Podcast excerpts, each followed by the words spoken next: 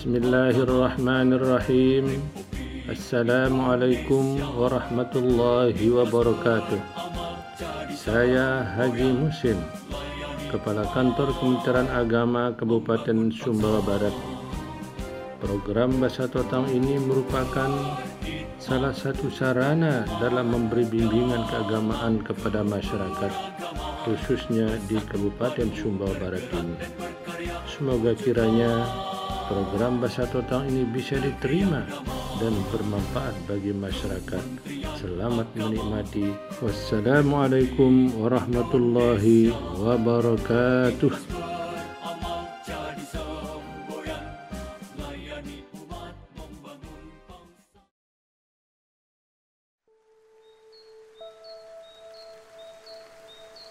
Bismillahirrahmanirrahim. Assalamualaikum warahmatullahi wabarakatuh.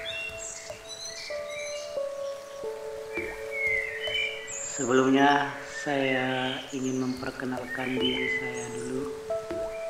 Nama saya Darto Wahab. Lahir di Desa Slutu,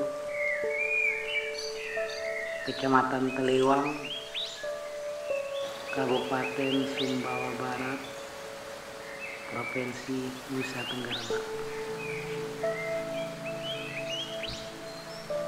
Innal hamdalillah nahmaduhu wa nasta'inuhu wa nastaghfiruh wa na'udzu billah min syururi anfusina wa sayyiati a'malina may yahdihillahu fala mudhillalah wa may yudlillah fala hadiyalah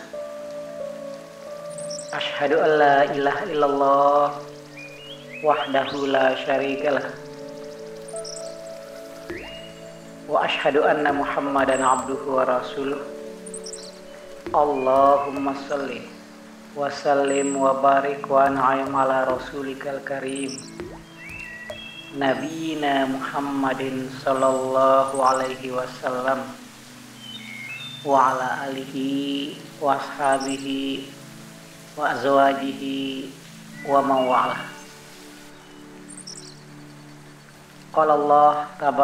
ta'ala A'udzu billahi minasyaitonir rajim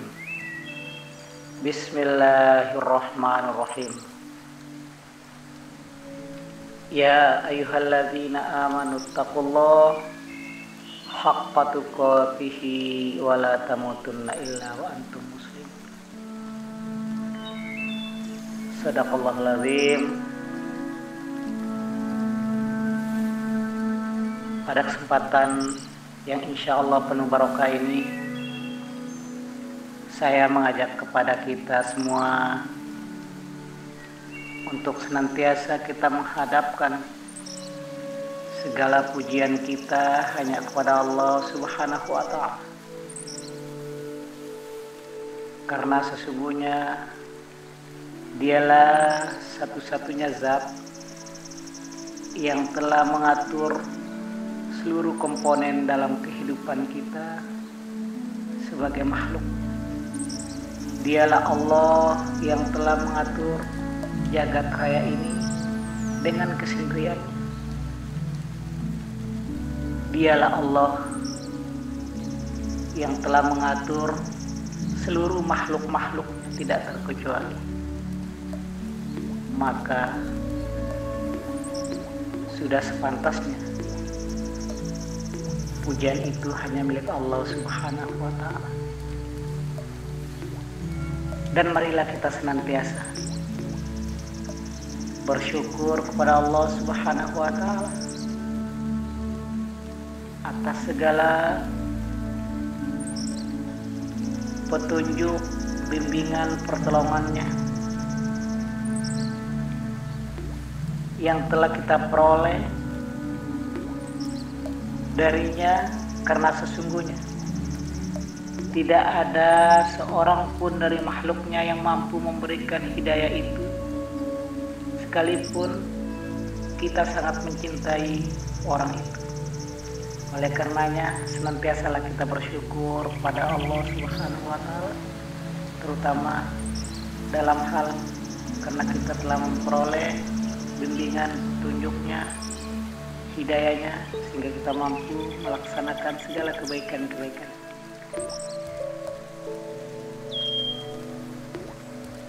Dan marilah senantiasa kita mengucapkan selawat dan salam kepada baginda kita Nabi Muhammad sallallahu alaihi wasallam yang Allah menyebutkannya bahwa sesungguhnya aku dan para malaikat berselawat kepada Nabi Muhammad SAW. Oleh karena itu, hendaklah kalian yang merasa diri menjadi manusia yang beriman, berselawatlah kepada Rasulullah SAW. Baiklah,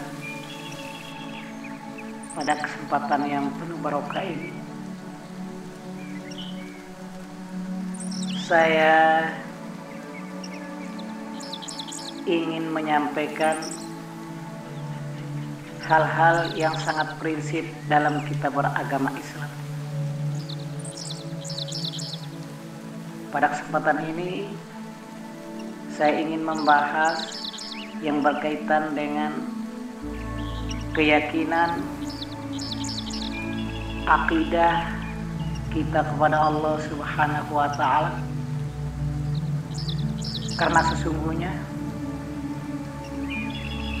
akidah merupakan prinsip dan pondasi di mana seseorang akan menjadi seorang muslim yang sempurna apabila dia memiliki pondasi-pondasi pondasi keyakinan di dalam memeluk agama Islam yang biasanya para ulama sering menyebutkannya dengan tauhid kepada Allah Subhanahu wa taala. Di antara hal-hal ini banyak di antara para ulama yang membagi akidah atau tauhid ini ke dalam tiga komponen.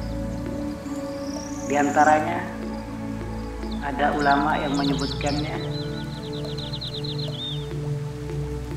tauhid itu terbagi kepada tiga. Ada yang disebut dengan tauhid ar-rububiyah. Dan yang kedua ada yang disebut dengan tauhid al-asma wasifat dan yang ketiga adalah tauhidul uluhiyah. Di sebagian lain ulama juga menyebutkannya dengan dua. Yang pertama adalah tauhidul ilmi tauhidul ilmi wal khabar tauhid ilmu dan khobar yang di dalamnya mencakup tauhid ar-rububiyah dan tauhid al-asma wa sifat. Dan yang kedua disebut dengan istilah tauhid tolabi wal qasdi. Tauhid tuntutan dan tujuan yang di dalamnya termasuk tauhidul uluhiyah. Baiklah para muhibbin dan para hamba Allah yang insya Allah dicintai Allah Subhanahu wa taala. Amin ya. Kembali kita melihat sisi-sisi pentingnya tauhid ini. Apa sih pentingnya tauhid ini bagi pribadi kita seorang muslim? Yang pertama adalah tauhid itu merupakan kunci dari kuncinya surga. Kemudian yang kedua, tauhid ini merupakan pondasi keyakinan yang amat kuat bagi seorang muslim dalam menjalankan ketaatan kepada Allah Subhanahu wa taala. Dan kemudian kenapa tauhid ini begitu sangat penting bagi setiap kita kaum muslimin? Karena sesungguhnya seseorang yang murni dalam bertauhid kepada Allah dia akan mendapatkan jaminan bahwa sesungguhnya kelak dia akan menjadi hamba-hamba Allah yang apabila dengan kemurnian tauhidnya bisa menjadi salah satu dari hamba Allah yang bisa masuk surga tanpa hisab. Masih banyak di antara keistimewaan keistimewaan yang dimiliki oleh kalimat tauhid ini. Maka dengan demikian dalam sejarah terutama dalam sejarah Islam kita insya Allah semua sudah mengetahui bahwa hampir 13 tahun Rasulullah SAW mengajarkan kepada para sahabatnya bagaimana bertauhid yang benar kepada Allah Subhanahu wa taala. Kenapa demikian? Karena memang tauhid itu adalah fondasi atau pokok dalam kita beragama Islam. Ibarat sebuah rumah, maka kalimat tauhid itu adalah fondasi. Kalau rapuh fondasi sebuah bangunan itu, maka akan mudah dia roboh. Demikian pula dengan kita kaum muslimin. Andaikan fondasi ketauhidan kita kepada Allah rapuh, maka kita besar kemungkinan akan menjadi orang-orang Islam yang sulit beragama dengan benar. Para hamba-hamba Allah yang dicintai Allah. Maka ketika kita membicarakan tentang tauhid, kita akan melihat dari sisi-sisi lain bahwa seseorang yang tidak benar dalam bertauhid kepada Allah maka akan mudah baginya terjerumus ke dalam kesyirikan. Karena kesyirikan ini adalah bahayanya sangat besar yang membuat seseorang menjadi seorang muslim yang akan mendapatkan sanksi yang sangat luar biasa ketika dia kelak sudah menuju kepada Allah Subhanahu wa taala meninggal dunia. Makanya perlu kita belajar tauhid yang benar untuk menghindarkan diri kita dari kesyirikan. Karena kesyirikan ini bahayanya di antaranya adalah pertama, seseorang yang berbuat syirik kepada Allah, maka sesungguhnya dia akan menjadi manusia yang kekal di dalam neraka. Seperti Allah firmankan dalam surah Al-Bayyinah ayat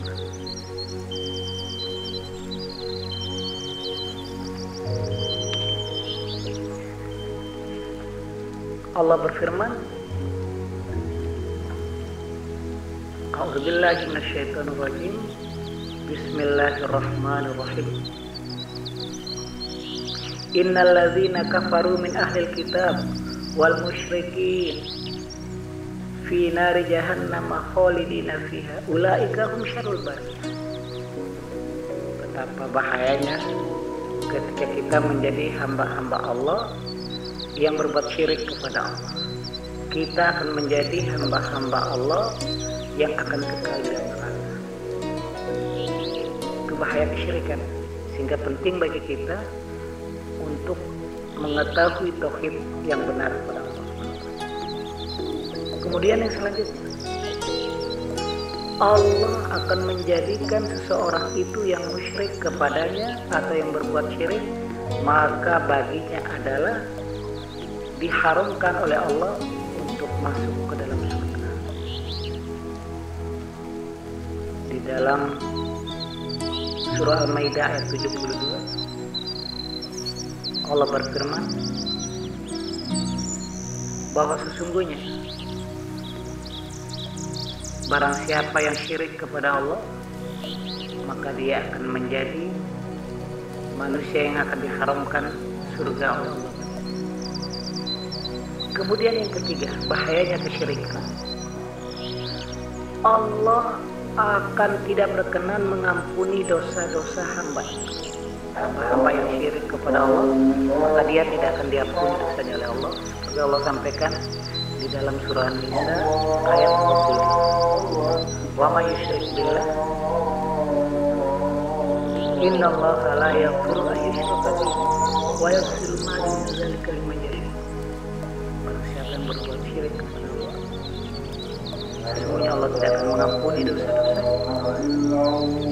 Dan Allah berkenan mengampuni dosa selain syirik jika Allah Betapa bahayanya kesyirikan. Kemudian yang keempat, Allah akan menggugurkan setiap amal-amal soleh yang kita lakukan. Bila kita menjadi hamba Allah yang berbuat syirik kepadanya, maka Allah akan menggugurkan setiap amal amal soleh yang telah kita lakukan. Allah sampaikan dalam surah Yunus ayat 88 lain asyrakta walau asyraku lahabitu anhu akan dia malun sekiranya mereka berbuat syirik kepada Allah akan gugurlah amal-amal para muhibbin rahimakumullah. Hamba-hamba Allah yang insya Allah dicintai Allah ini kiranya yang dapat saya sampaikan pada kesempatan mulia ini. Semoga kita ditolong oleh Allah diberikan hidayah oleh Allah dijadikan kita hamba-hambanya yang murni dalam mentauhidkannya dan Allah subhanahu wa ta'ala membantu kita menghindarkan kita menolong kita agar menjadi manusia-manusia yang terhindar dari kesyirikan.